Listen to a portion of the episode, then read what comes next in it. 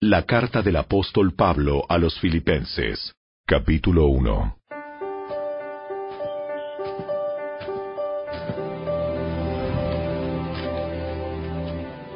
Saludos de Pablo y de Timoteo, esclavos de Cristo Jesús.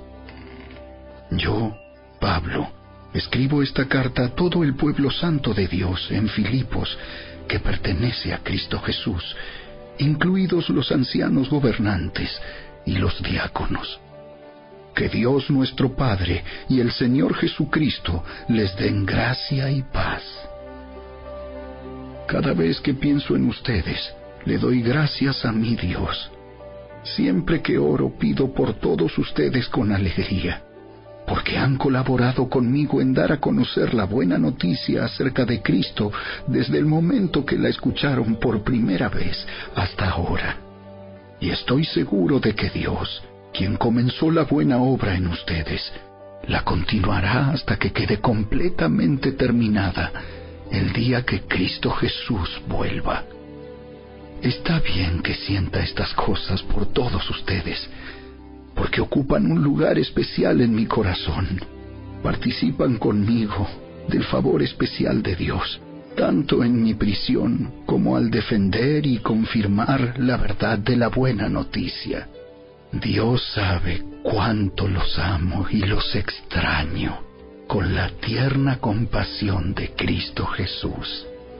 Le pido a Dios que el amor de ustedes desborde cada vez más y que sigan creciendo en conocimiento y entendimiento. Quiero que entiendan lo que realmente importa a fin de que lleven una vida pura e intachable hasta el día que Cristo vuelva. Que estén siempre llenos del fruto de la salvación, es decir, el carácter justo que Jesucristo produce en su vida, porque esto traerá mucha gloria y alabanza a Dios. Además, mis amados hermanos, quiero que sepan que todo lo que me ha sucedido en este lugar ha servido para difundir la buena noticia, pues cada persona de aquí, incluida toda la guardia del palacio, sabe que estoy encadenado por causa de Cristo.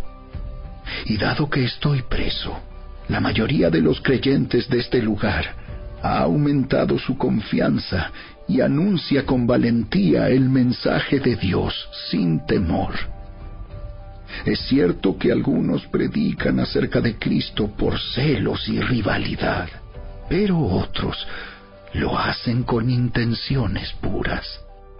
Estos últimos predican porque me aman, pues saben que fui designado para defender la buena noticia. Los otros no tienen intenciones puras cuando predican de Cristo. Lo hacen con ambición egoísta no con sinceridad, sino con el propósito de que las cadenas me resulten más dolorosas. Pero eso no importa, sean falsas o genuinas sus intenciones.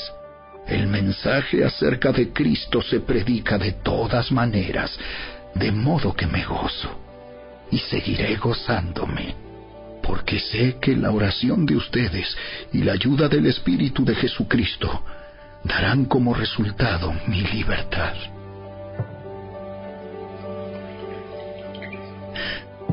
Tengo la plena seguridad y la esperanza de que jamás seré avergonzado, sino que seguiré actuando con valor por Cristo como lo he hecho en el pasado, y confío en que mi vida dará honor a Cristo, sea que yo viva o muera. Pues para mí, Vivir significa vivir para Cristo y morir es aún mejor. Pero si vivo, puedo realizar más labor fructífera para Cristo. Así que realmente no sé qué es mejor. Estoy dividido entre dos deseos. Quisiera partir y estar con Cristo, lo cual sería mucho mejor para mí. Pero por el bien de ustedes, es mejor que siga viviendo.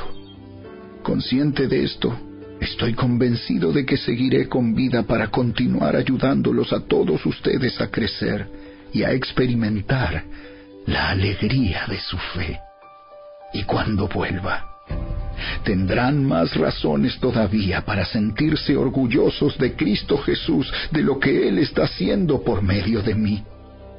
Sobre todo, deben vivir como ciudadanos del cielo, comportándose de un modo digno de la buena noticia acerca de Cristo.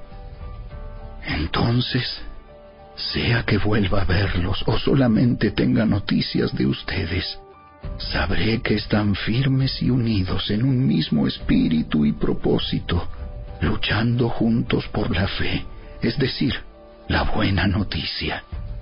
No se dejen intimidar por sus enemigos de ninguna manera. Eso les mostrará a ellos que serán destruidos, mientras que ustedes serán salvos aún por Dios mismo. Pues a ustedes se les dio no solo el privilegio de confiar en Cristo, sino también el privilegio de sufrir por Él. Estamos juntos en esta lucha.